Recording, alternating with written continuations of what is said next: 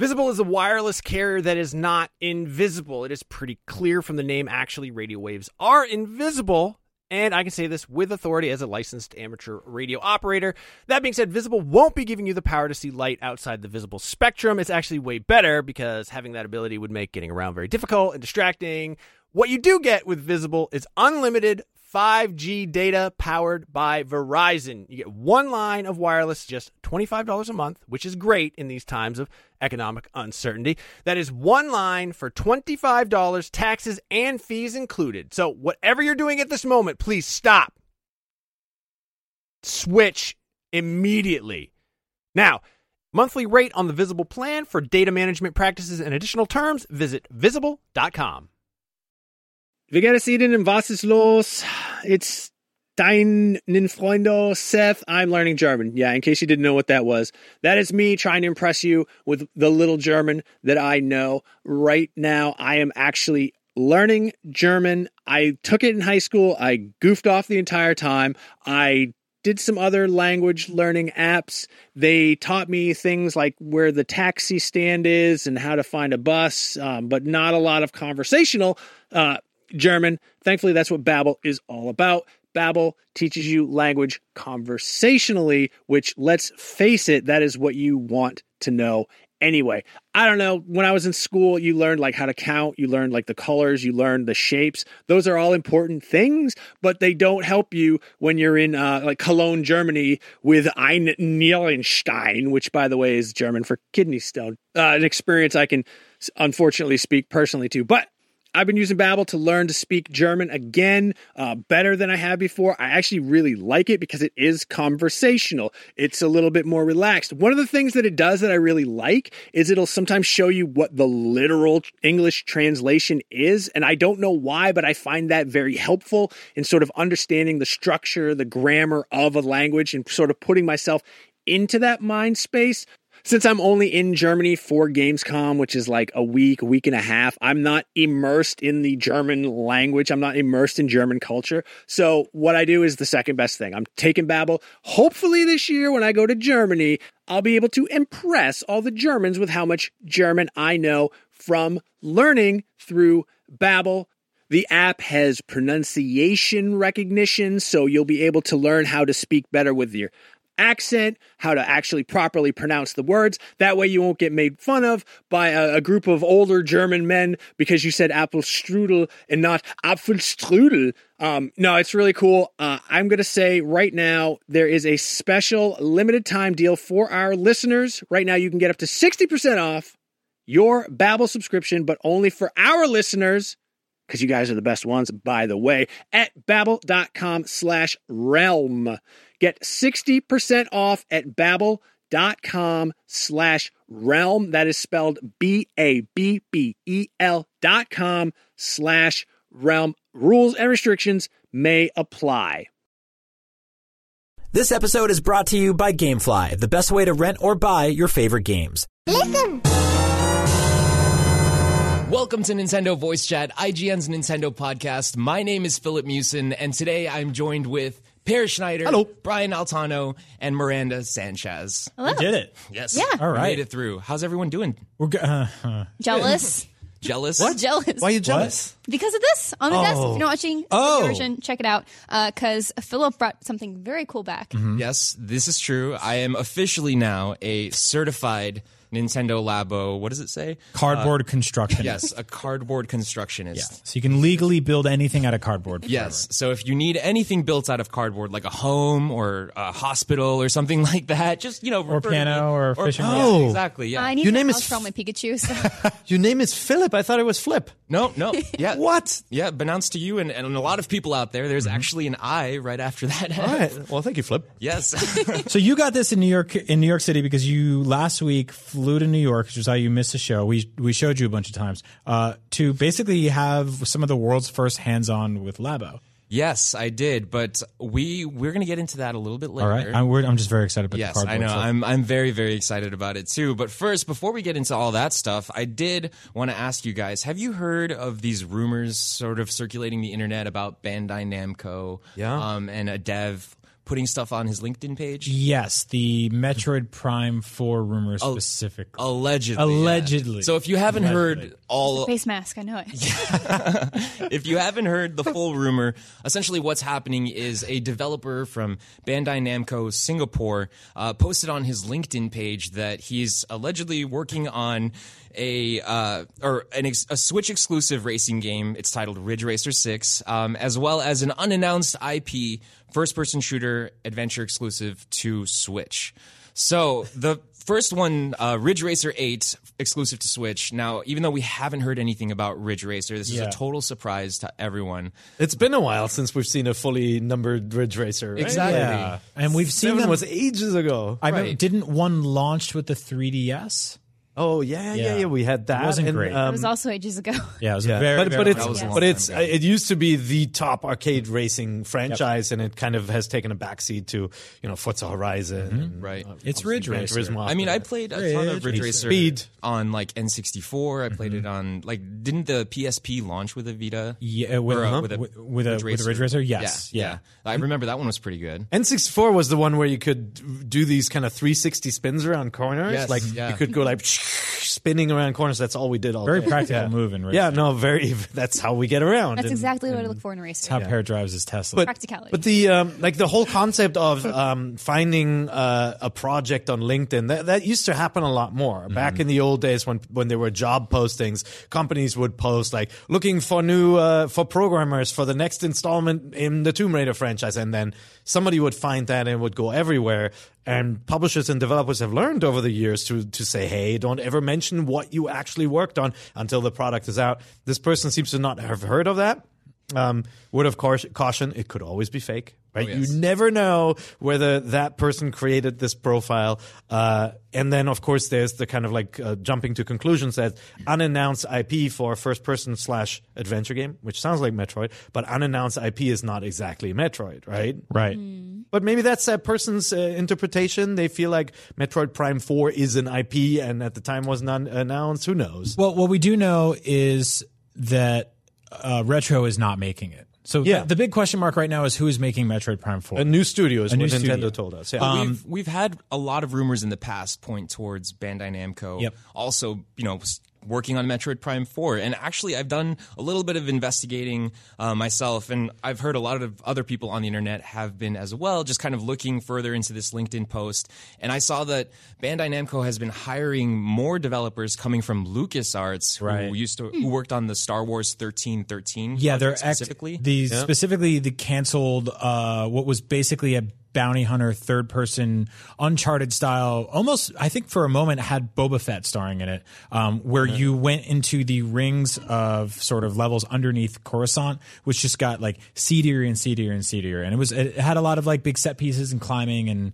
um, kind of this- awesome. yeah, Yeah. it looked really awesome There's, we have As a videos trailer. of it on, on sad. ign and stuff me too it really bums me out that we didn't get it but yeah apparently a bunch of the people who worked on that game that was canceled uh, got moved over to this team or this Right. studio so, So there, yeah, we don't have any sort of concrete evidence saying that yeah, Bandai Namco is working on Metroid, but there are these like seeds that are sort of being planted and indicating that they could possibly be doing so. Yeah. Um, and I've also I also know that they've been in great communication with Nintendo as well, just really, um, you know, talking to them directly about their ideas for this unannounced IP, uh, and you know, getting approval with Nintendo whether or not Look, they're going to use it. if Nintendo entrusts Namco Bandai to create a sequel to one of their top selling franchises, Smash Brothers, which they did, they're they're going to trust them with their 20th selling franchise too, right? No no offense to Metroid, but it but it isn't it, it isn't cumulatively up there even with some of the what you would consider to be kind of like the more B, B tier titles, Yep. right? Also, the Samus- franchise we love, but it's not as pos-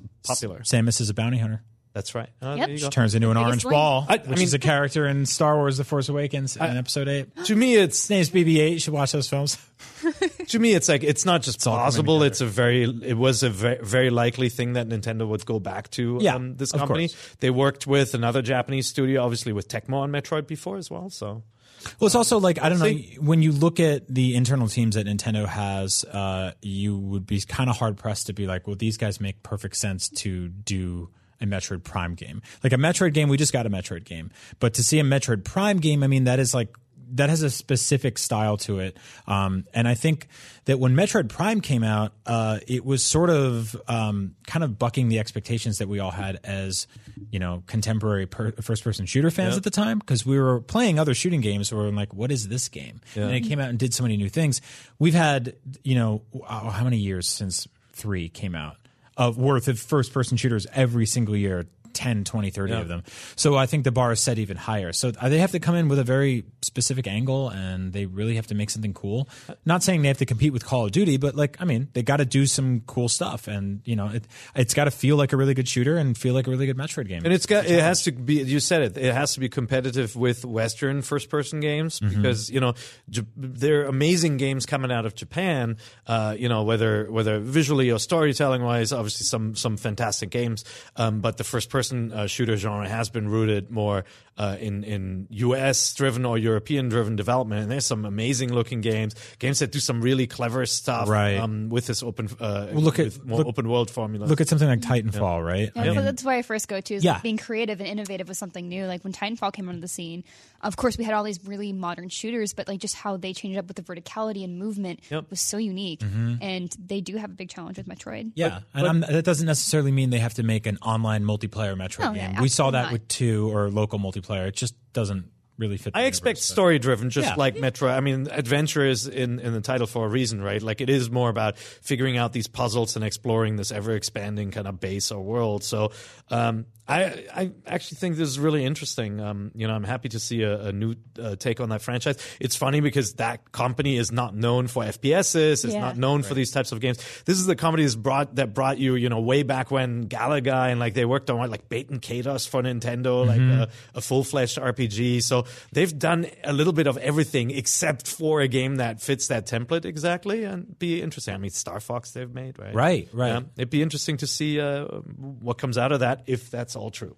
Well, speaking of more first person shooters possibly coming to Switch and Call of Duty, as you'd mentioned earlier, Brian, uh, there are more rumors of potentially Call of Duty Black Ops 4 coming to Switch this uh, fall, I this believe. fall. Yeah. Yes. So, and this was this is a rumor that was uh, reported by uh, writer and industry insider Marcus Sellars through Twitter, who apparently he knows people, um, and he's saying that Call of Duty uh, 2018 is Black Ops 4, and it is coming to PS4, Xbox, PC, and Switch. It is set in the modern times and is boots on the ground. The Switch version will support DLC, HD Rumble, and motion controls. The Switch version is also being ported by a company which is familiar with Call of Duty games. Now, I know it's a rumor, so it's neither here nor there. Yeah, we don't even know what the next Call of Duty is going to be. Like it's Yeah, Treyarch's right? turn, so Right. we'll see what they do. But But what was like- the what was the last one they made?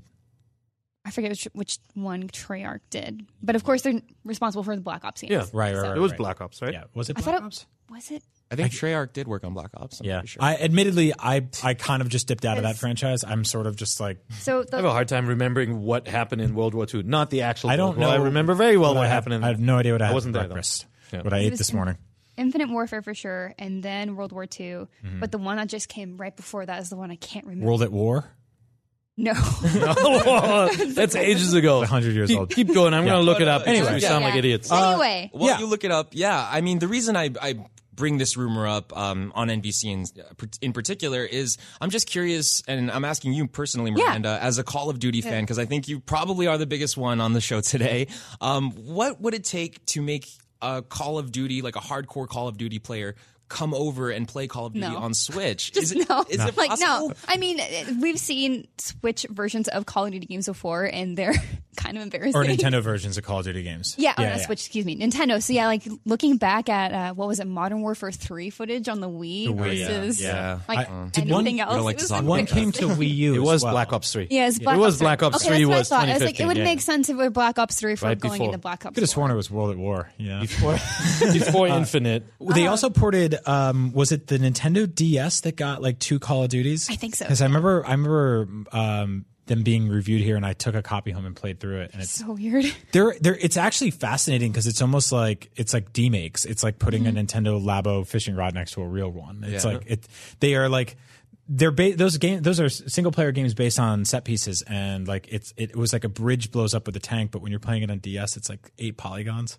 It's great. It's kind of really wonderful. weird. So yeah, watch watch videos on YouTube. They're pretty pretty wonderful. Co- Card skipping um, Switch at launch, I actually thought was was surprising. I thought for sure Nintendo had worked with um, Activision to get you know a Call of Duty game onto the Switch, even if it was a, a remake or something of the original, um, onto the Switch at launch. And like obviously they skipped uh, Wii U at the end as well, but supported it before then. Right. If you remember all that. I've said this like every time the It'll Call of Duty back. conversation comes up, but I would totally buy a Call of Duty that was single player only, and then the multiplayer was a separate SKU, basically. So that someone like I've me, that a lot. yeah, and it's the kind of thing that like I think, like you said, the audience is not going to leave Xbox One, PS4, and PC. Right. It's like for me having multiple options, there's no way I go first for Switch over my Xbox or PC. Like there's no way. it's also antithetical to the idea that it is a portable system. Yes. And you're not going to be jumping like on a train and getting a, a great online match going on with Yeah. Right. Yeah, and ideally, like I wouldn't really want to play with the Joy-Con. So like my ideal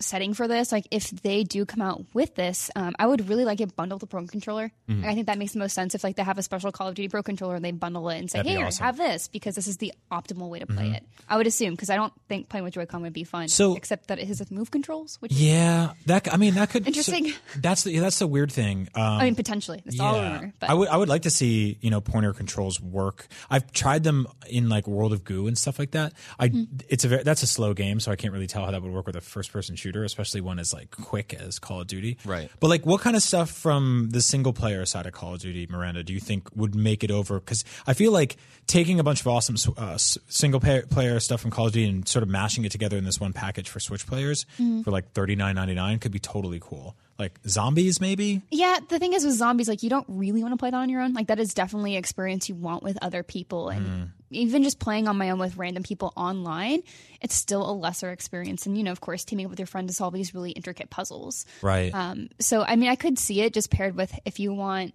maybe the story in zombies. I don't think would be that'll weird. happen. I don't think it would. I, feel- think they're going to have everything. Remember that, like among Call of Duty players, you're probably an outlier, right? Like, Right. You, you play the campaign.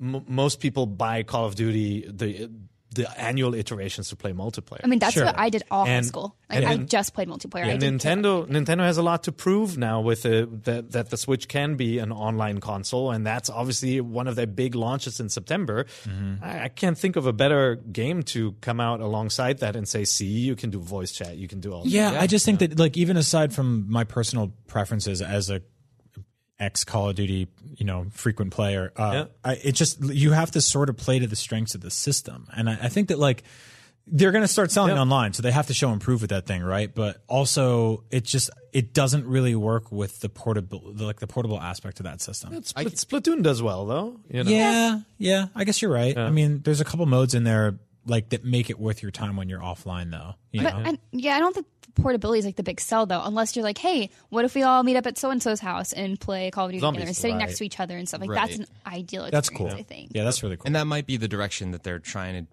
go with it. I mean, I totally agree with you. Like, it doesn't make sense to like be excited about playing Call of Duty on a train by yourself with no Wi-Fi. Well, look at Doom, right? Like the, even that was like a separate download just for multiplayer. Like they sort of distanced that from the from the from the package that most people were buying. Yeah, but Right. COD is such a bigger game for Of multiplayer. course. No, yeah, like- like, I, I feel like that's got to be core. The thing with Doom yeah. too is like it didn't need as much precision as Call of Duty requires, you know, or at least uh, some would argue. I would argue. Um, Call of Duty, I think, if it does end up coming to Switch, it needs to be locked at 60 frames per second to appease like the hardcore Right, right, audience. Um, you know, and it could, you know, like take re- a hit in resolution. That would be totally fine Yeah. Mm-hmm. as long as it is locked at 60 frames per second. I don't know. Would you agree that that's an important thing?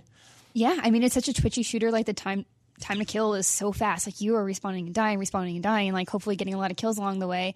And if you mess up that cycle, then it messes up something like intricate to Call of Duty. Right. Right. And so that stability is very important. But having seen past Call of Duties, like, I'm a little concerned. But like I said, if you're really serious about that, mm-hmm. then you're probably not playing it on Switch, right?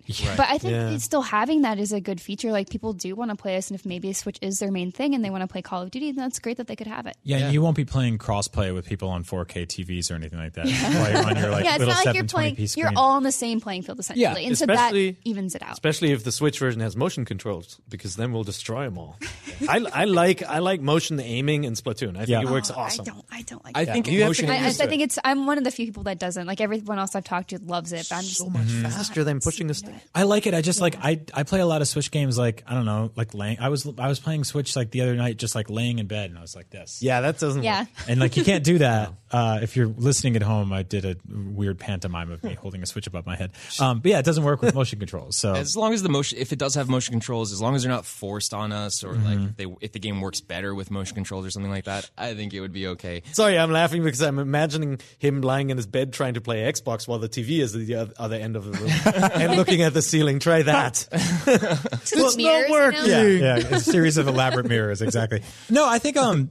Like regardless, like you you can't be mad at this rumor. This is this is cool, right? Yeah, this is totally. this is great, and I hope this happens. Uh, like I keep echoing Miranda here, that audience is not going to come over, but maybe you'll find a new audience on Switch, and with millions and millions there, like this, like we keep saying this, but this conversation becomes harder and harder to ignore. Right. Like if you're a developer, you want in, or and if you don't, like it feels like you're missing out. I mean, I saw Chance the rapper the other day who like opened up Kanye's last album, was like, "Hey, Nintendo of America, put Fortnite on Switch."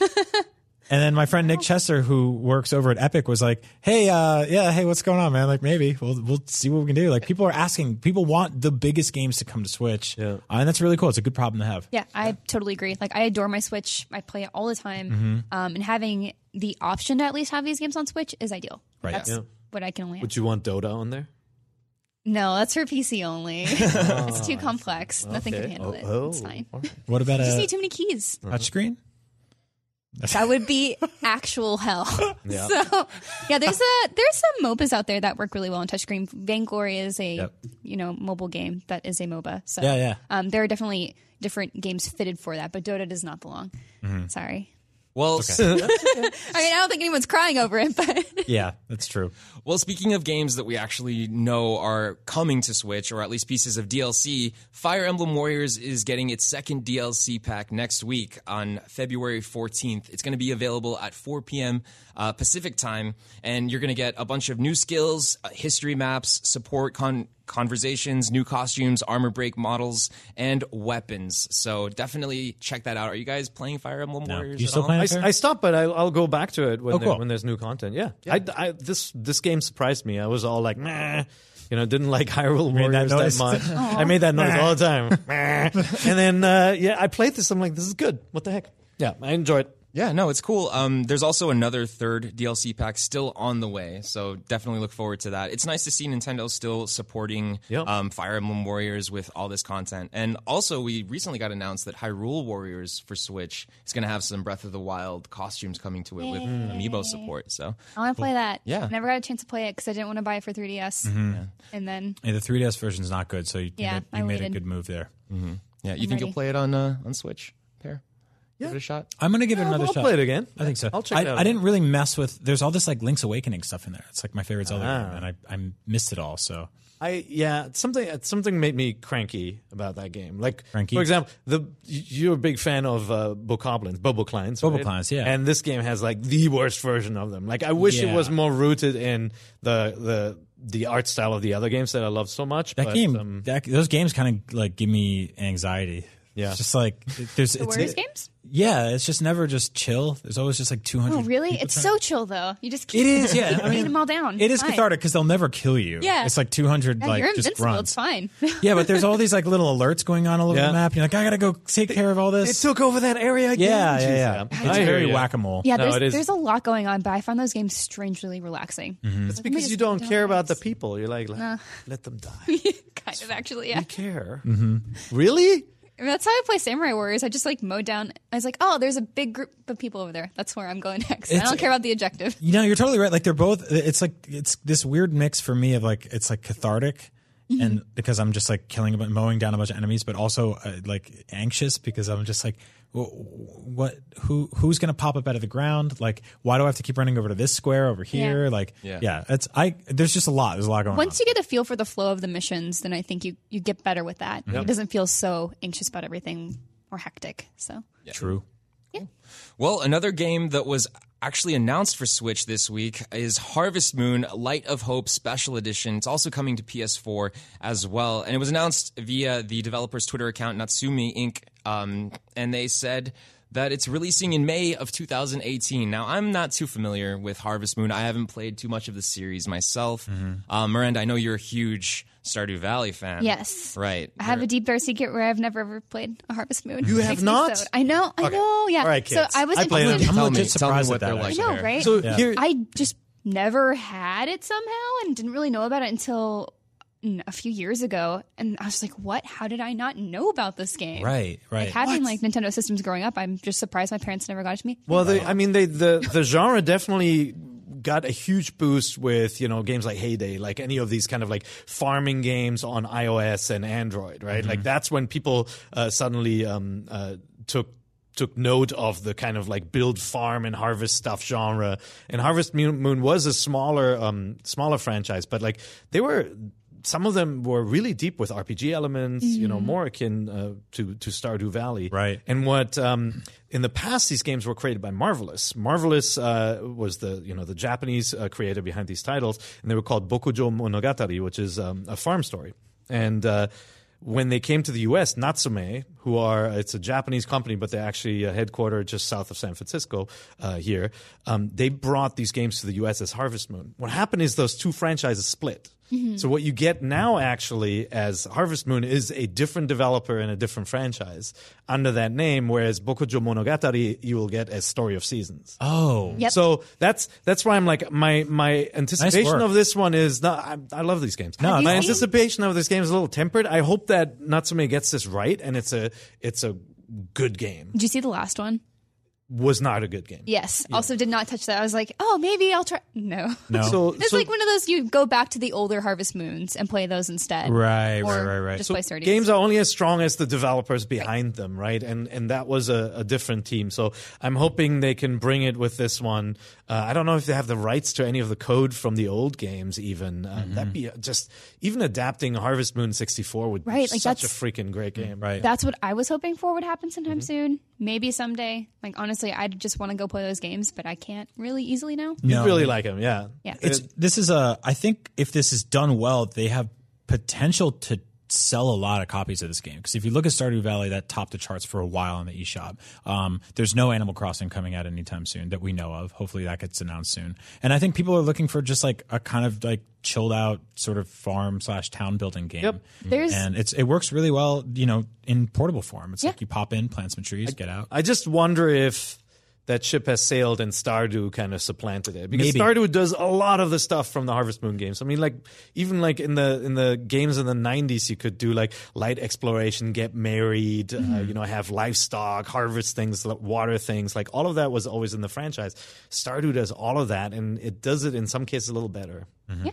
Um, so there are some PC games that are coming out in that same vein of Stardew Valley. Um, there's a new one that's in early access right now that I actually got to play called My Time at Portia, and it is a more so building. I guess you do farming eventually, but before I got, you just like build stuff, and you have relationships cool. with these town people. You can play rock paper scissors for whatever reason. Um, and it does have a lot of that. Those like more just life themes of just building up this town and working with them and uh, there were like protests for nature and it seemed like a little bit more like the next step of stardew in a way Right. and so like seeing these games pop up more and more just means that harvest moon as like its original form still has a lot more competition and like if this one can't really you know prove itself to be a good iteration on that then I think they'll have some trouble selling it mm-hmm. going forward. Unless they bring back the old ones, then it'll be revived. That's yeah, that would be tough to make up and and, and connect them again. But I, I'm keeping an eye out. I'm I'm curious to see what they come up with. Yeah, me too. I, I'm very interested in this. I like Stardew Valley a lot, so I'm hoping to, that this is finally the Harvest Moon that gets me, that like you know welcomes me into the series. But um, one one last thing before we get into our big topic. Um, starting in early March, we're finally going to be able to redeem gold points. Um, for to uh, from digital and physical purchase to earn five percent of the money back. I guess that we pay, right? Yeah, and that's what- specifically through My Nintendo. right through my which is- Nintendo rewards. This is uh, they are at the finish line on this because, or the this is a buzzer beater because if you bought a Switch last March and you redeemed it, your coins for that Switch are about to expire, and there's been nothing to buy for your Switch specifically with them. You can only buy like 3DS th- themes and uh, like Wii U downloadable games and stuff like that. Discounts on Wii games, like stuff that you're just kind of like, hey, that's nice, but I got a Switch. Yeah. they've had the Switch icon, I think, grayed out for a very long know. time. Just like, when is this going to be implemented? Yeah, and when you when you go on your Switch, like there's that little theme button, and you can go there, and it's black or white. You're like, that's that's a start. Yeah, we get some more. Uh, so this is kind of cool. The weird thing is that um, if you have if you have a hundred points, it's basically a hundred cents. Is it a dollar? I think that's what it comes down to. Yeah. because it was a one to one euro to point transaction thing uh, in in in the European press release for this. So um, if you have a thousand points, you can get ten bucks, and you can get a ten dollar game. You seem to be really into this cryptocurrency. I'm really yeah, really into my Nintendo cryptocurrency. I think it's going to blow up. All right. Yeah. Yeah. It's going to be the next big thing. No, yeah, I think All the it's gonna be kids uh, are using it. Yep. Yep. Yep. To, to buy black or white buttons. No, I'm, I, I've uh, I've always been a fan of my Nintendo. It's Same. something I check in on all the time. Um, it's weird because it's like you know Sony has PlayStation rewards and you can't really find them. You have to dig around for them. Every now and then they'll email you and be like, "Hey, uh, here's a twenty percent off or thirty percent off coupon." Xbox less so. They have a couple little like rewardy type I things, don't but even know anymore. yeah, not really, right? Um, but Nintendo has this system, which is never great, but it's something. I feel like Nintendo's is the most present of the other systems. Like I know they exist, I Mm-hmm. just don't really know how to find out much about them, or don't really care enough to because there's never really been an incentive for that. Yes. Right. Yeah. Good. Good way of putting it. And so, like with my Nintendo, like you see that integration, uh, like you see that logo in places. You see it like when you redeem a, a coupon or a, a game or something like that. uh, Points will pop up. Um, it speaks into all of their mobile offerings. So uh, Mario, Fire Emblem, Animal Crossing, also all have these like little tie-ins to my Nintendo, where you can go and redeem points and get like five thousand bells and Animal Crossing and whatever you want to do. But in terms of like tangible physical rewards, this is a program that was really cool for a while, way back in the day. Um, I had got like a Mario statue and a Luigi statue, and they had like weird 3DS cases and all this other stuff, and then all that went away. So hopefully this is baby steps, and they're- they'll go back to doing cool stuff again. But it's start. Nice. Very cool. Um, so yeah, let's get into our, our main topic, I guess, for this segment. I know that a lot of you guys are curious to, to hear what Nintendo Labo is actually like. So I did get a chance to get some hands-on time with the fabled Toy-Con creations. Did they give you a box and you had to open it? You got to smell it, or was it like on the table already? Like, how did you? Uh, No, yeah. smell cardboard. So yeah, let Yeah, me just like walk you guys through the whole thing. I mean, it was really cool. So the event that I went to was in New York City, um, and it was taking place at the. Oh, we're seeing some B roll for those of you watching the video podcast. Um, so yeah, that's actually me and my son Keegan uh, building Labo together. So we're working on the. We got to build the RC car Mm-hmm. and the fishing rod. So we're seeing footage of the RC car on Which the was video right a- now. okay. So he decked it out. He made it look awesome. Or was that you? No, that was totally him. Oh, That right. him, yeah. Okay. So Wait, he put it googly eyes, eyes on on, it. On like its butt. And so that that was a relatively simple build, right? You said that only took you a few minutes. Right. So uh, when you buy the variety pack, you get actually two RC cars, which is which is cool because it actually includes a multiplayer mode as well. So you can race with your friends on a single Switch, um, which is very interesting, and it actually works really well as well. So the first RC car that we built took us around 10 minutes, maybe 12 minutes, and then the second one I built it by myself took me like I want to say 30 seconds to a minute. Oh wow. Yeah, because it's basically one. The RC car is one piece that you pop out, and then you just kind of fold it all together.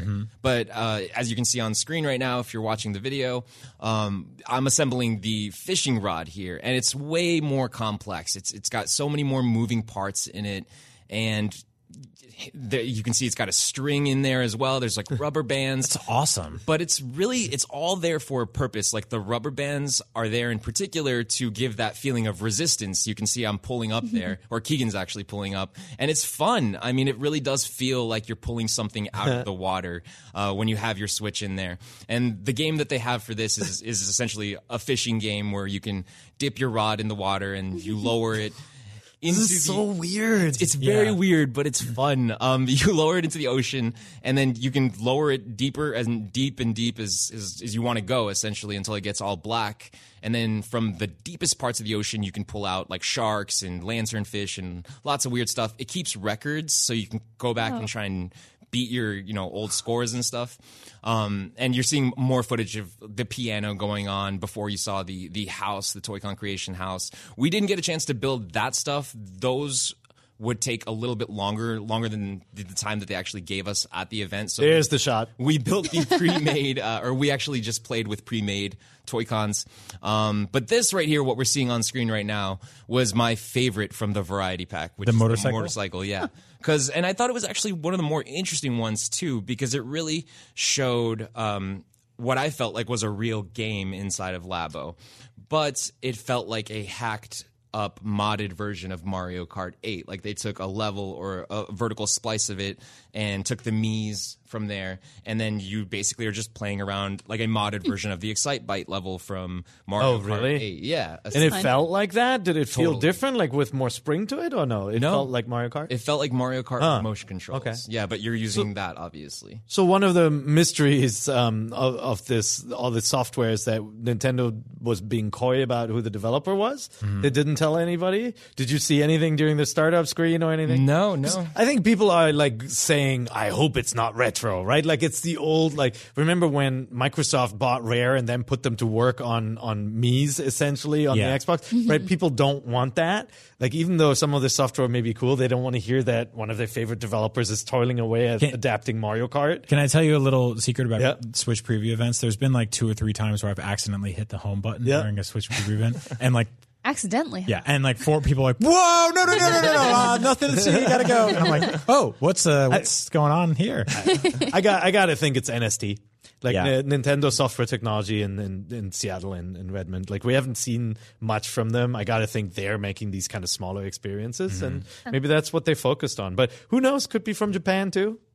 And I did It have didn't look that bad though. Like I saw some of the side scrolling stuff. Like graphically, it does not look like they farted this out. No, not at all. I mean, even the smaller games like the Toy-Con house thing is a lot of fun. Yeah. So I was wondering mm-hmm. about that. Like, what do you do? Like, what is With the that? house? Yeah, it's just like a house. Yeah, so What it's is it? actually it's really interesting. It looks simple. It's like a house, but essentially what it is is it's a giant nano pet or like a giant gigapet or whatever they were called back from like the late 90s. I don't know what that is. yeah. Tamagotchi? Yeah, like a Tamagotchi. Exactly. I know what that is. It's a giant Tamagotchi. Oh my so gosh, it's perfect. it's this house and um, you put your switch tablet in the front and then obviously that creates the illusion that there's like this gerbil like thing Oh. living in there and so on the sides of the the toy-con box and on the bottom and on the top are little slots that you can put interchangeable parts. You can see it on screen right now. And so those different parts uh, with whatever combination you put on each side activates a different game.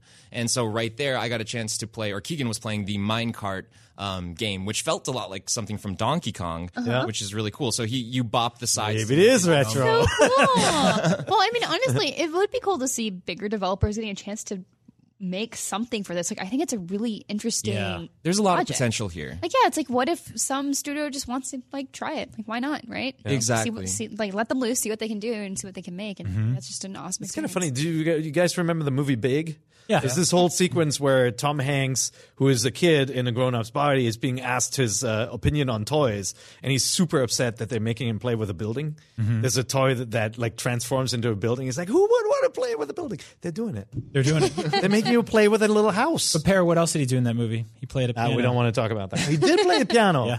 Oh my god. and it took place in New York City, where Filip went last week to play with Labo. So it's all coming together. wow. Oh god, Labo is an it, it's Tom Hanks made It's these games. it's a big Tom reboot. Hanks made these games. Tom Hanks is the, the developer behind every Labo game. This is insane. Yeah. Huge conspiracy Yes. broken here on NVC. solved it. You heard it here But, first. but you had fun. Did any of the older kids beat you up when you were wearing that backpack, or Um, no, but I did almost uh, accidentally punch one of the attendants in the face when I was playing the robot. No. Yeah, it was. It went right next to their jaw. It was, Oh man, boom, that's yeah. you very have to write embarrassing. A letter of apology to Nintendo? Or? Did Yes. that feel? did that did that like robot backpack punching glove visor thing? Did that feel sturdy? Like, did it feel like something you could tear through after a couple uses? Um, you know, actually, if you treat it with enough respect, it'll. It seems like it'll hold together. But you know, the the whole concept of Nintendo wanting to customize these things and put a bunch of tape all over it, like that makes a lot of sense. Put a bunch Right. of tape all over it. You know, like otherwise it There could is. it could potentially fall apart. Look at that. I'm super happy. Yeah. Um, because I it does does look Yeah, I like first bet. day of school. Yeah, right. I Look love at me it. ready to go with my new backpack. Speaking of hamsters, I think you can keep one in that backpack because there's breathing holes. You could looks it looks like you could I think carry. there's escape. Yeah. They're kind of big. But uh, no, I Bring will a say, cat on an if you- airplane. If you, do have like doubts about how the robot kit in particular works, I can tell you right here, right now, it does work. It Okay. feels really good. Um, you, I, I was moving my character, you know, with my my own body movements, um, lifting my legs up to walk around, and the character on screen was moving in accordance to how I was as well. So. And it felt it felt right. Right, Like, and yeah. and what I had told Brian before is that this was really like almost like the first time I had a similar feeling doing this as the first time I played VR. Um, it gave me this sense of presence inside of the video game, which was really cool. That's awesome. Yeah, so I'm excited about that. I'm excited that we're gonna have something like that on Switch and that it actually works. So yeah, I mean, we'll find out more together on April 20th. So- yeah, yeah, One last question. absolutely. Is the cardboard sturdy? Like, how does it feel? Um, it feels like cardboard. Okay, yeah, I could, I could imagine that. No, it's like thin cardboard. It, Video it's- game journalism. it's definitely sturdy. Like you, you do a bunch of folding and creasing of the cardboard, and I will say that for an eight-year-old's fingers, it gets pretty exhausting, even for yeah? even for my Okay, own. that's good to hear though, because like. Oh, your own eight-year-old. That was My good own to hear. eight-year-old. No, fingers. yeah, because like I want it to be sturdy enough because I have cats and they're gonna definitely pounce on this stuff. Oh. so, Yeah. I mean, I can hide it as much as I want, but I they're still you were gonna like. play with it. I it. thought you were like. That's good to hear. I love exhausting eight year old. no, but I mean, obviously you can repair it yourself and Yeah. stuff, but you want it to work for a long time, mm-hmm. ideally. And Yeah. so And obviously, the other big good. question that we can't answer yet is that Nintendo will have some sort of solution available for for getting basically second kits in case you burn through your first or tear them apart. We don't exactly know what that looks like. There will be a replacement kit Right. option in case you know you completely destroy it, which Yeah. happens, especially once like you break out the scissors and tape and. Mr. Scissors is the enemy of Yeah. the lab. Yes, that's true. Don't let Mr. or the friend Scissors in. make something creative. By the way, I was super Speaking- distracted by your phone case. What the hell is Sorry. that? It's a substitute plush from Pokemon. Oh, substitute your Pokemon so it Does doesn't. it have? It has a belly, like Yeah, a little. It's like all protrude. protrude. that's pretty amazing. There you go. That's beautiful. I just have a regular. Um, We I feel didn't boring now. talk about Toy-Con Garage. Yes, Oh. yes, Oh, yeah. we do have to mention Okay. Toy-Con Garage. Speaking of scissors, Yeah, that is arguably the most exciting piece of this whole thing. Um, so Toy-Con Garage is Nintendo's um, sort of plan on how they're going to make Labo last long term and how we can make Labo really our own customizations. Because with Toy-Con Garage, we can actually create our own Toy-Cons. So the what they showed us is how um, they were able to take nin- like the piano sounds or like what the co- same concept of the piano was and put all of those musical sounds into another instrument and they brought out a cardboard guitar which is obviously something that we had never seen before But a custom built, presumably. totally custom built yeah, Uh, very not not as nice looking as the piano it wasn't like all 3dified it was literally like cut out of cardboard with a switch just like slapped on there um, and Did it have strings? no, it didn't have strings. The guy was strumming the the screen of the of the. Oh, Switch. Yeah, and so the way that that whole thing works is uh, people will actually be able to program their own Labo creations using nodes. Um, that's the programming software that Labo's going to use, or Toy-Con Garage is going to use, which is a simple form of programming. And they're saying that children will be able to do this, or That is so awesome. yeah. So I could see that getting really big, like with schools. Um, you Yeah, know, code clubs, like they're coding clubs at schools often where you can learn how to code simple things. And like this seems to be kind of an extension of what they want to do with Wario, right? Like Right. they wanted to give you tools to create your own stuff. Right. And, like this is one step more because you build physical objects. Too. Which they made a Wario game game where WarioWare Do It Yourself. Yeah, where they had a bunch of de- a bunch of developers made mini games, like Yep. people from all around the industry, and like if we yeah if we see something like that again, that'd be really cool. I think that's awesome. Yeah, I'm s I'm actually surprised they didn't put Slap Wario on this franchise. One one thing he's scary. Yeah, One maybe. thing, one thing too that they did um, was they rewired it so that the motorcycle handlebars were actually controlling the RC car, mm-hmm. so you could ah. actually like use that. You know, That's in cool. conjunction with the RC car. So different ideas like that. There you go. If you don't know what the motorcycle looks like, uh, you can see it right now on screen in There that famous is. picture of me. I don't look as happy in that picture though. No, but very, Very concentrated. concentrated, yeah. super we all love the the microphone resting at the wall. Yep. I'm not leaving my mic behind. Alrighty. Well, uh, thank you very much, Miranda and Brian, for joining us. Sure. Uh, we're going to take a quick, quick break, and then we'll be right back with Zach and I believe Jonathan Dornbush. Sweet. See you in a minute. This episode is brought to you by Gamefly, the best way to rent or buy your favorite games. It's gotten increasingly difficult to try games before you buy them, but Gamefly lets you take your pick from a library of over 9,000 titles, including the biggest new releases like Super Mario Odyssey, NBA 2K18, Fire Emblem Warriors, and many, many more. Gamefly will ship these games to you, and you can keep them as long as you want. There are no late fees or due dates, and shipping is always free. This breaks down to as little as 54 cents a day. So ask yourself, how many moons can you find in Super Mario Odyssey for 54 cents a day? Oh, and you don't even have to leave the house. The games come right to you. And hey, they rent movies too. Normally, a GameFly trial lets you only check out one game at a time, but if you head to gamefly.com slash voice chat, you can sign up for a free premium 30-day trial that lets you check out two games or movies at a time. Try it out today at gamefly.com slash voice chat. Here we go. Welcome back to the second half of Nintendo Voice Chat, and replacing um, Miranda and Brian is Jonathan Dornbush and Zachary Ryan. Sorry, I was distracted by all the magic happening on the side of my face here. Oh man! All right. Well, how you guys doing, Ben? Over there. Good? That's a video exclusive for. You'll have to see what he's talking about on the video episode. Uh, yeah, great to have you back. Here. Thanks, man. Yeah, thank you. Totally Yeah. threw him Yeah, off oh, his yeah, concept. yeah. Yeah, really. It's like whoa. Yeah. Yeah, it was like a James Bond opening. um, but yeah, yeah, you guys have joined us to talk a little bit about um, some games, some new releases coming out this week. But then also, I played um, a bunch of games at a private Nintendo event last week, which Brag was really about it, man. Fancy pants. yeah, some of those games, um, you guys or we all do have in office now, like Owlboy, Mm-hmm. uh, which is the first game that I actually wanted to touch on um, and see who who here has actually played Owlboy. I'm playing Owlboy right now. Have you guys not played it? I haven't Not gotten yet, to no. yet, but I really want to. Yeah. Uh, Owlboy will. is. Uh, we talked a little bit about it with Chloe last week. It came out. Uh, came out on PC at the end of 2016, uh, but now it's on Switch, which to me is like the perfect fit. It Yeah. really.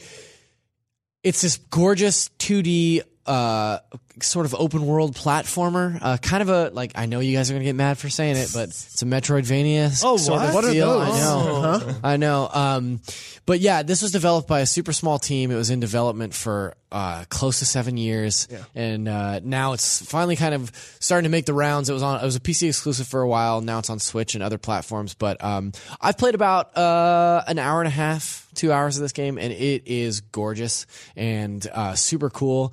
Uh, the, the, one of the things that I really love about it. First of all, it feels like a long lost Super Nintendo game. Yeah, It, it reminds me of like Square's Yeah. heyday of 16-bit games. Yeah, uh, and it's really interesting because your protagonist is mute; he doesn't talk, but there's all these other characters that kind of fill in the story for you, and you can see if you're watching the video footage here, you can see that. Uh, w- one of the main ways that you attack in this game is that you carry your buddy with you. You pick him up with your claws, your towel, owl feet, and then uh, your your friend there shoots his gun to at enemies and stuff. But it's really interesting. It's an interesting take on power ups, right? Like it's Right. it's not necessarily like oh hey now you've gained the gun. Like it's it's you carry your buddy around and then he's going on this adventure with you, and uh, it's just like a super sweet, endearing game and. Uh, Really, really fun to play. Um, it's got very light puzzle solving from what I can tell so far, but I'm really digging it. It's it's super cool. It's awesome. Yeah, Chloe really liked it too. She Yeah, did. she gave it a 9.3 back in the day. Yeah, back in the day. I guess in 2016. Way back when. Yeah. Um, but yeah, I'm actually I just did all this stuff this morning when I was playing uh, through it. If you're watching the video, you can see here the, sort of the, the mechanics, and this is the first boss fight in the game. And it's interesting because it's it's kind of got a Metroid feel here too, where you need to complete certain things in order to, to fight enemies in different ways, like a kind of a Zelda feel here. You need to knock off the mask and then shoot them with your buddy, uh, you know. So Reminds me a little bit of Demons Demons Crest, if you remember those games, like the Capcom offshoots from uh, Ghouls and Ghosts. And I don't remember. yeah, Uh, yeah.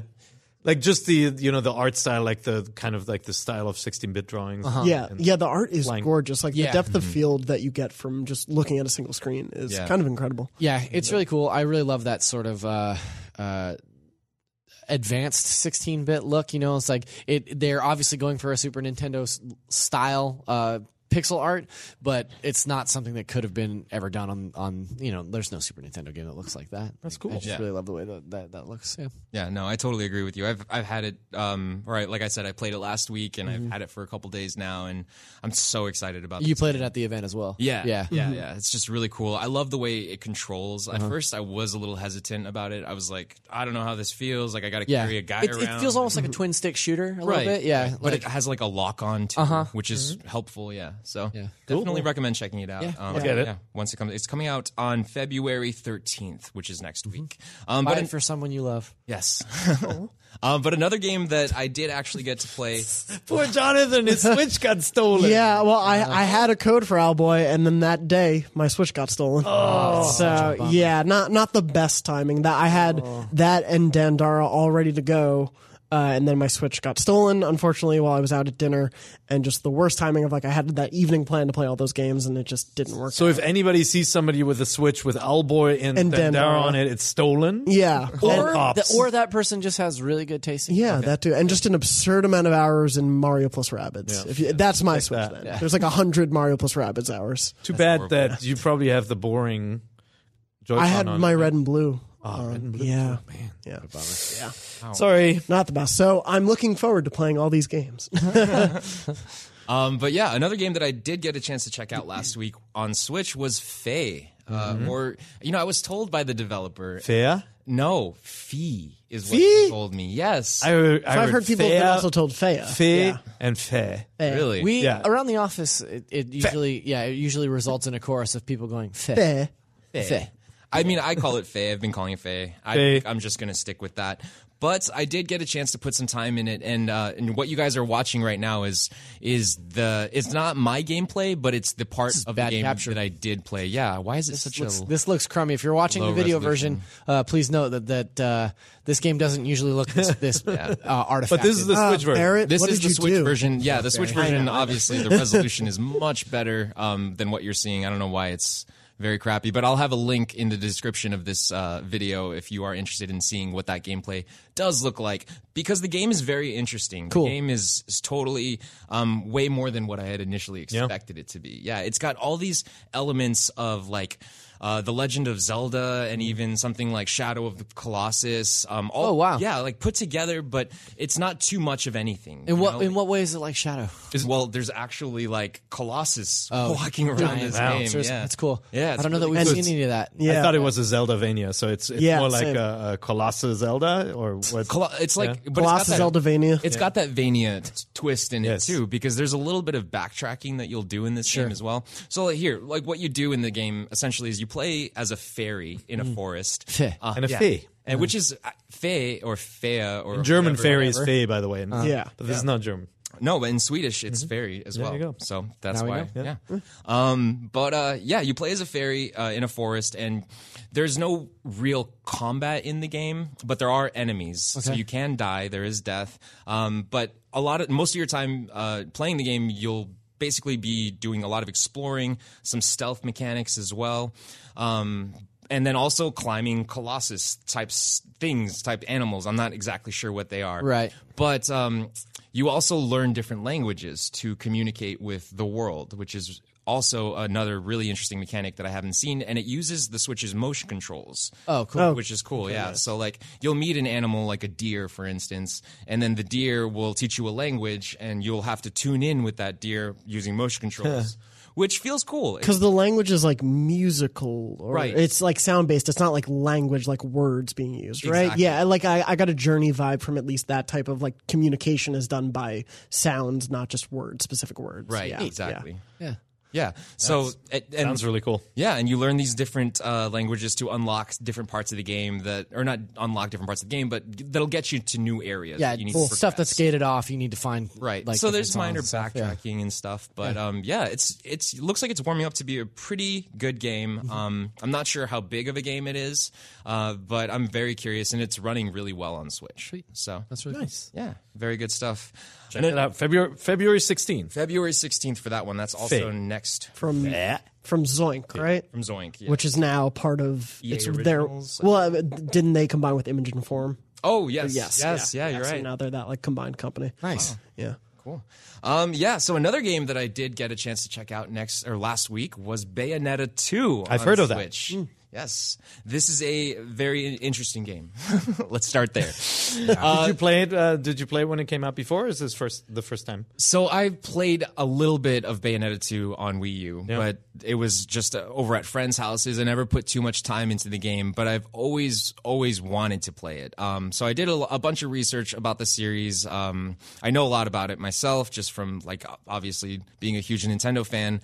But um, I also, I'm, I'm a little disappointed with the lack of Switch exclusive features or new features that they're bringing over to the Switch because the game is essentially a perfect port of Bayonetta 2 from the Wii U over to Switch. It's locked at 60 frames per second, um, so we're not going to have any uh, slowdowns in frame rate like we had with Bayonetta 2 on Wii U. But the frame rate, or I'm sorry, the resolution is still 720p, uh-huh. docked and mm-hmm. undocked. Okay. Mm. Yeah, so uh, you're you're going to be watching it in 720p, playing it in 720p. But I will say that on the big, you know, 60 inch HD TV that I was playing it on, it didn't look bad at all. It looked It's- really good. It's buttery smooth. So the one thing about both the Bayonetta games is that they do they do improbably big things on screen at a super smooth frame rate. Yeah. like Right. giant freaking things moving Yeah. around on the screen, and it's really impressive to see, even if the resolution takes a bit of a hit. Right. So there's a, also amiibo support. You're going to be able to use 32 amiibo a day uh, to unlock costumes. Jesus. Oh well, that's for me. Yeah, exactly. So if you're into We'll like, be visiting Paris Desk again every day. Grinding halos or something like that like that's a really great use for that um but um yeah i mean it's bayonetta 2 it's coming to switch 60 frames per second locked it feels really really good and i'm just ex- i'm really excited to play this this game all the way through finally for the first time so Yeah. Have you guys played bayonetta Yeah, I at all? played Bayonetta. I played both Bayonetta games on on Wii U. Um, and uh, I, I mean, I love character action games like this. Platinum is one of my favorite developers, and uh, uh, really, really love Bayonetta 2 especially. I think it's it's super fun and challenging, and just it's a crazy game made for insane people because it's just all this eye popping like battle and you know like parasailing these like giant enemies. The and- yeah. yeah, and you're flipping around and shooting guns and kicking people in the face, and it's just nuts. Like it's yeah, that's an anime ass game. But um, uh, and I should say we made the mistake last week uh, talking about the games uh, not being able for purchase. Uh, Together, but you can get them together. Uh, Right. If you buy Bayonetta two, you get a code for Bayonetta one, vice versa. Right. Um, Four fifty, right? Right, yeah. If you buy the fifty dollar one, yeah. So, uh, not I guess not vice versa, but we were a little confused last week and said that they were only. It was I think Brian said it was only available as a package deal in Japan, which is not the case. Right. So it doesn't matter if you buy it digitally or if you buy it um, physically. You should be getting a code. If you buy Bayonetta two, Right, if you buy Bayonetta 2. you get Bayonetta one as a code as well. If you like, I mean, if Platinum, I feel like is like the modern descendant of Treasure. If you remember that company, they right. made games like Gunstar Heroes, and before that, they were the Konami Dream Yeah. Team that gave us some of the best Konami side scrollers. And like, they just never cared about whether something would sell. They just create something that interests them. Yeah. Yeah. Uh, and I feel like uh, these guys are right up that alley. Um, so support Platinum games if you Yeah. uh, if you want to see more of that stuff. Platinum to me has always been the developer that I feel like missed the boat on the Sega Dreamcast. Like all the, all the Oh, weird yeah. like Yeah. batshit games. Oops, sorry. I didn't Wonderful cuss. All the yeah, like all the That weird like like crazy games that they were experimenting with on the Dreamcast in the early 2000s. Like to an extent, Platinum still makes those kind of games. Like they're Yep. they're like a higher resolution, but like kind of a similar look and feel, and they're just like really weird and out there and mm-hmm. very very Japanese. So like yeah, I'm I'm a big fan of the Dreamcast. I'm a big fan of Platinum. Yep. Um, yeah. So another or some more games. Let's talk about some games that we're playing this week. What have you guys been playing this week? Have any of you been playing Dandara? Yes. Yeah, I started Dandara. Um, we introduced it short a a little bit last week, but I don't think we showed footage of it. Um, it's it's a Metroidvania. Ugh. You know what? I really hate that I'm gonna term get that too. tattooed. I'm gonna get that tattooed across my chest in like old English. And by the way, if you Just anytime it comes up. if, if you're wondering why it's not Metroid like or Castlevania like, it's because those two games were in development at the same time, so nobody can agree on who invented that So, formula. there is but I but I actually think it's probably wrong because I'm sure there were like computer games that did that sort of progression and exploration before them. there is this sort of hot hotly disputed thing about what makes a metroidvania a metroidvania right? Like it's is it the way that you move through the levels? Is it the the sense of like backtracking and finding secrets?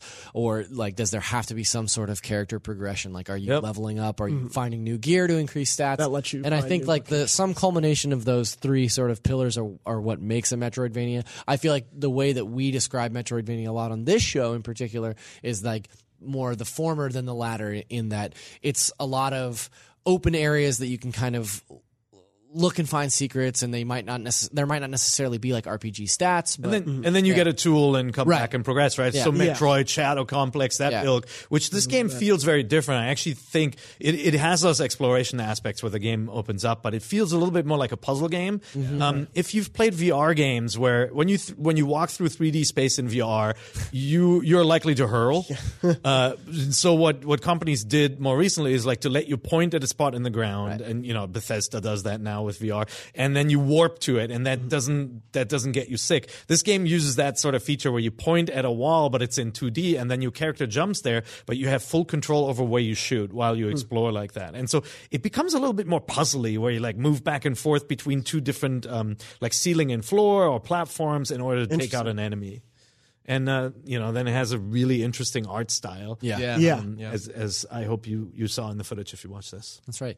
Yeah, I haven't had an opportunity to to play Dandara yet, but I, I was watching some of the gameplay footage that we've posted, you know, and it it looks super cool. Yeah. I really love the locomotion through these levels and the way you're kind of ricocheting off of things and and the way that it doesn't you're not seeing it here, but in a lot of the trailers that that are out for this game, you see these environments that look sort of like this, but they're also rotating, like Mm. parts are rotating within a greater rotating Oh, room and like it looks it looks like it would get very challenging and disorienting the later in the game that you get. So I'm I'm really into that. Yeah, Peer hit it right on the head, I think, when he said that it feels a lot like a puzzle game, because that's exactly what it feels like for me. Um, minus, of course, the, the combat, which you're seeing right now if you're watching the video podcast. Uh, the combat feels okay, but the boss battles are a lot of fun. Okay. Yeah. Yeah, they have some very interesting mechanics, um, especially once you get to the boss battles. Um, I wasn't expecting that level of like sort of depth and the different stages and all that stuff. Like, I don't want to spoil it too much for for anyone, but you sort of climb some of these bosses in the way that you climb uh, the platforms in the game. So Oh, Shadow of the Colossus. Oh, Nick. yeah, You gotta Yeah, get another which one. by the way, I finished the PS4 version. It's so good. Yeah, I have like oh two or three. I have like two or three perfect. Colossi left in the the remake, and uh, that might be the best looking game I've ever seen. Oh, so gorgeous. Anyway, like I, I'm, I like it. I don't love it. I gotta say that, and, and Oh, that's, that's because, but but that's more like a. The, I think that's a personal preference thing where I inherently like games where I explore, I walk around, I jump, I explore that way. I'm never that big on these games where I like I have to tilt the screen or I have to point at things. It's just a, a personal thing, but like it, it is a cool puzzle game, and like it looks very uh, simple to get from platform to platform. But the beam that you can point has a has a range, right? And so uh, same as your shots, so it gets more complex as to how you solve these these puzzles and, and take out the enemies. So it's it seems to be a good game. Oh, nice. Yeah. I've been playing uh, a little bit of Aegis Defenders. Yeah, me too. You guys been Yeah, playing that? yeah. Yeah. Yeah. So I didn't get a chance to play the co-op mode. All your fault. Is exclusive. we were gonna play it. I know. We just kept on missing each other. Yeah. yeah, Peer and I were supposed to play it, but um, yeah, I don't know. We all played it separately, I guess. Mm. Um, and so I I like it. I think it's pretty cool. It's a lot harder than I expected it to be, at least when you play by yourself. yourself. Yeah, but um, I really like the whole idea of combining these these genres of like a platformer and um, a tower defense style game. It just works. It works really well, or at least um, from what I've played of it. It's yeah, it's a little bit like uh, like Lost Vikings in that you have characters that are split up, right? Yeah. Obviously, working together in, in co-op mode, you can do that too. But then, uh, yeah, you can uh, you get to these points where you have to defend an area and you have to use your resources that you can mine during the stages to build a defense turret or, Yeah. or some you know you, you get more and more contraptions, and then you have to survive the waves that come in. Right. I, I really love that element. I thought that was really cool. Yeah, I've been loving the. i I'm a huge like tower defense person. When the iPhone first happened, there were like a thousand tower defense games. I downloaded as many as I could, and this feels just like a really solid blend of like resource management with trying to figure out like the optimal paths that you want to do. Because some of the levels will have platforms during the tower defense ses- sessions that will crumble in between waves, and you have to counteract that because you your strategy for one wave may not work in the second wave, and it's it's a nice twist as you're going through to keep up that tension mm-hmm. and not just make it feel like oh I know they're all going to come out of that sort of entryway, so I'll just buff there and we'll be fine. Yeah. Yeah. And, you know, just like a lot of indie games, kind of simple presentation, you know, Yeah. more kind of leaning on the 16 bit uh, uh, style look. Yeah. Very colorful, though. But I, I'm enjoying this. We should say at this point, by the way, that uh, this is published by Humble Bundle. Yes. And IGN and Humble Bundle are owned by the same company. So just for disclosure, Yeah. that doesn't mean that we collaborate on anything. We got these the uh, the game just like we get any other uh, game from any other publisher, and um, you know we we don't control what they do, and they don't control editorial. But we want you guys to know. Yep. We we do have a cool news story up about it, uh, which I wrote. Uh, plug about how Pikmin, Persona, and Overcooked inspired the game.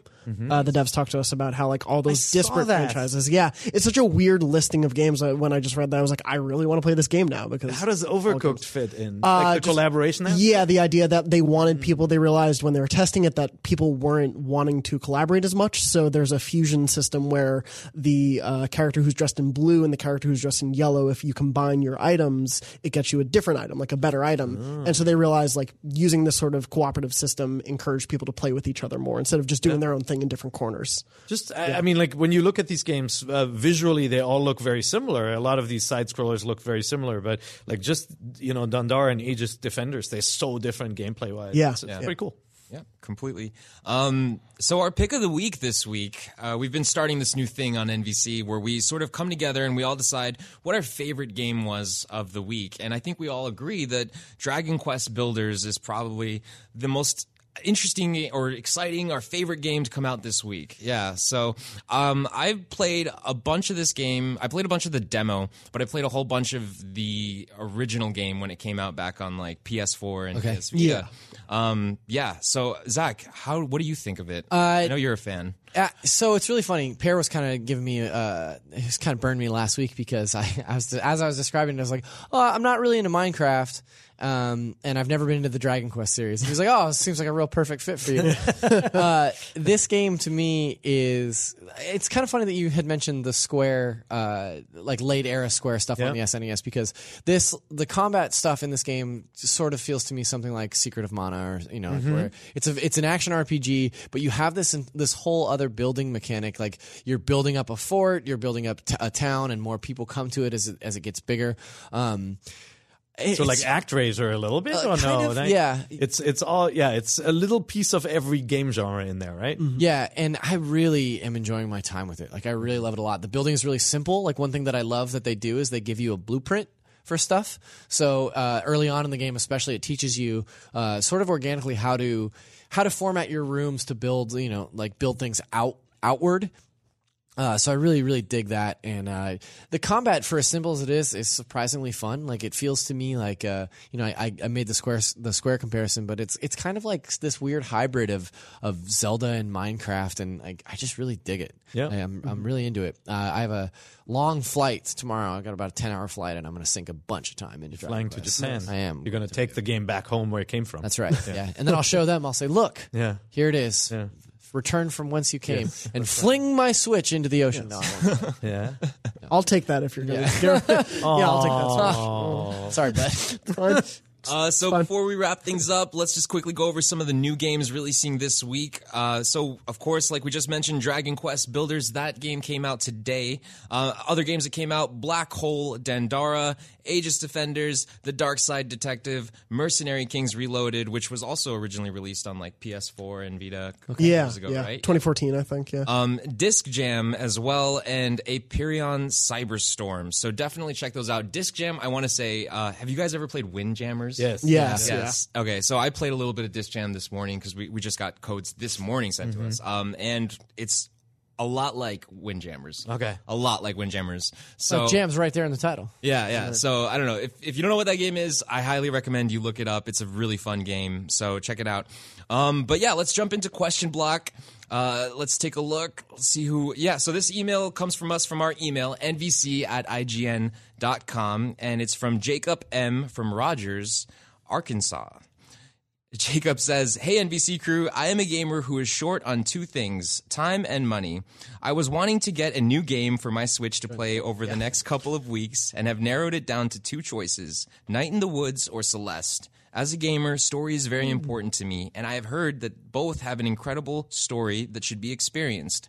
Both are comparably priced, but I just don't have the time to play both right now. Which game should move to the top of my priority list? So tough. You Ooh, picked man. two very, very different games. Luckily, Yes, yeah. So I, I think you can probably make that decision without uh, without us if we give you some pointers. Yeah, I, I mean, for me, it feels I I love both of those games. For me, the gameplay of Celeste is as important to it as its story, and the the themes of the story are built into the gameplay. Whereas Night in the Woods, I love Night in the Woods, but it is a much it's a much simpler thing to get your hands around as you're playing, and it's less intensive if you just want to experience that story. Uh, obviously, there is the assist mode in Celeste, but I think if like for purely a story based thing, I would say Night in the Woods. Yeah, I, go ahead. You- I'm I'm more of a Night in the Woods guy. Yeah. uh, you know, I, I really enjoy Celeste, but it is brutally hard, and like I don't want to turn on assist mode, and so Yeah, I will same. die dozens of times on uh, some of those levels.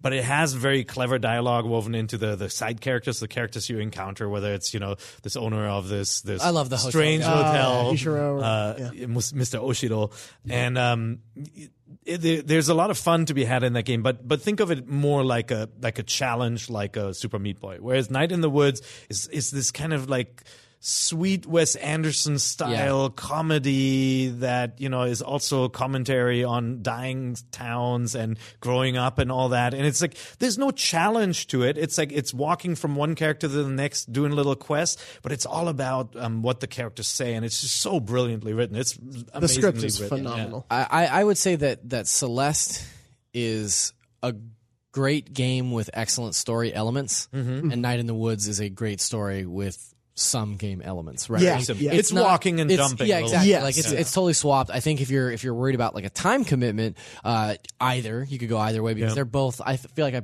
put about ten hours in, into both. Yeah, sure, for the main Just feel story, like I kind of got my Yeah, fill. Yeah. Um, uh, but yeah, I'm with I'm with you guys. I think like if you're a story guy, go with Night in the Woods. It's not that's not to say that Celeste story isn't phenomenal. No. But like if you're looking strictly for like a story experience, then Night in the Woods is. The But man, you want to meet Greg. Trust me, yeah, Greg, Greg is is an awesome, character. Yeah, Greg is the best. Yeah, some Especially when he gets excited. some the char- the characters are so I, good in there. you know, it's hard for me to jump in on this one because I actually haven't played Night in the Woods yet, Right. At all, yeah. But I can speak for Celeste when I say that it is one of my favorite indie games on Switch right now, Mm-hmm. and it's just one of those games that you can just jump into right away and pick it up. Like you don't have to follow the story at all, even though the story is there and it's really good. Yeah. it's also just a game that you can mindlessly kind of get through. I guess I, I I wouldn't say mindlessly. Some of those rooms are some of those rooms are real head scratchers. But I guess if you're ha, if you have like a time specific time constraint, Celeste would be really good for that too because it's mm-hmm. such an easy game to pick up and like solve one board or Right. two. You know, like, not boards I call them. Like, Yep. Yeah, but you know,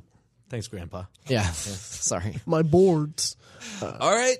Well, that's our show this week. Thank you guys very much for watching and listening. We are a weekly show on IGN.com, but you can also find us on YouTube and your any of your favorite podcasting listening services. Uh, so definitely make sure you're subscribed to us on YouTube or the podcast stuff if you aren't already. So, Peer, where can people find you at? Uh, on Planet Earth and on Twitter, Peer IGN. Cool. And Jonathan, You can find me on MySpace always. Uh no, on Twitter at JM what's your, Dornbush. what's your song on MySpace oh, right it's now? Dashboard Confessional. Okay. always and forever. down. Yeah, hands down.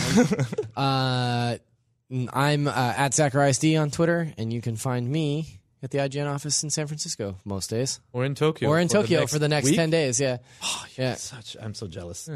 that's where I'll be. Cool. And my name is Filip Miucin. You can find me on Twitter at Filip Miucin. Thank you guys for watching once again, and we'll see you again next week.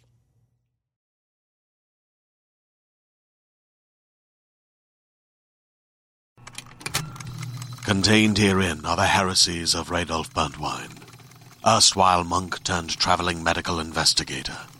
Join me as I uncover the blasphemous truth of a plague ridden world that ours is not a loving God, and we are not its favored children. The heresies of Radolf Burntwine, coming January 2nd, wherever podcasts are available.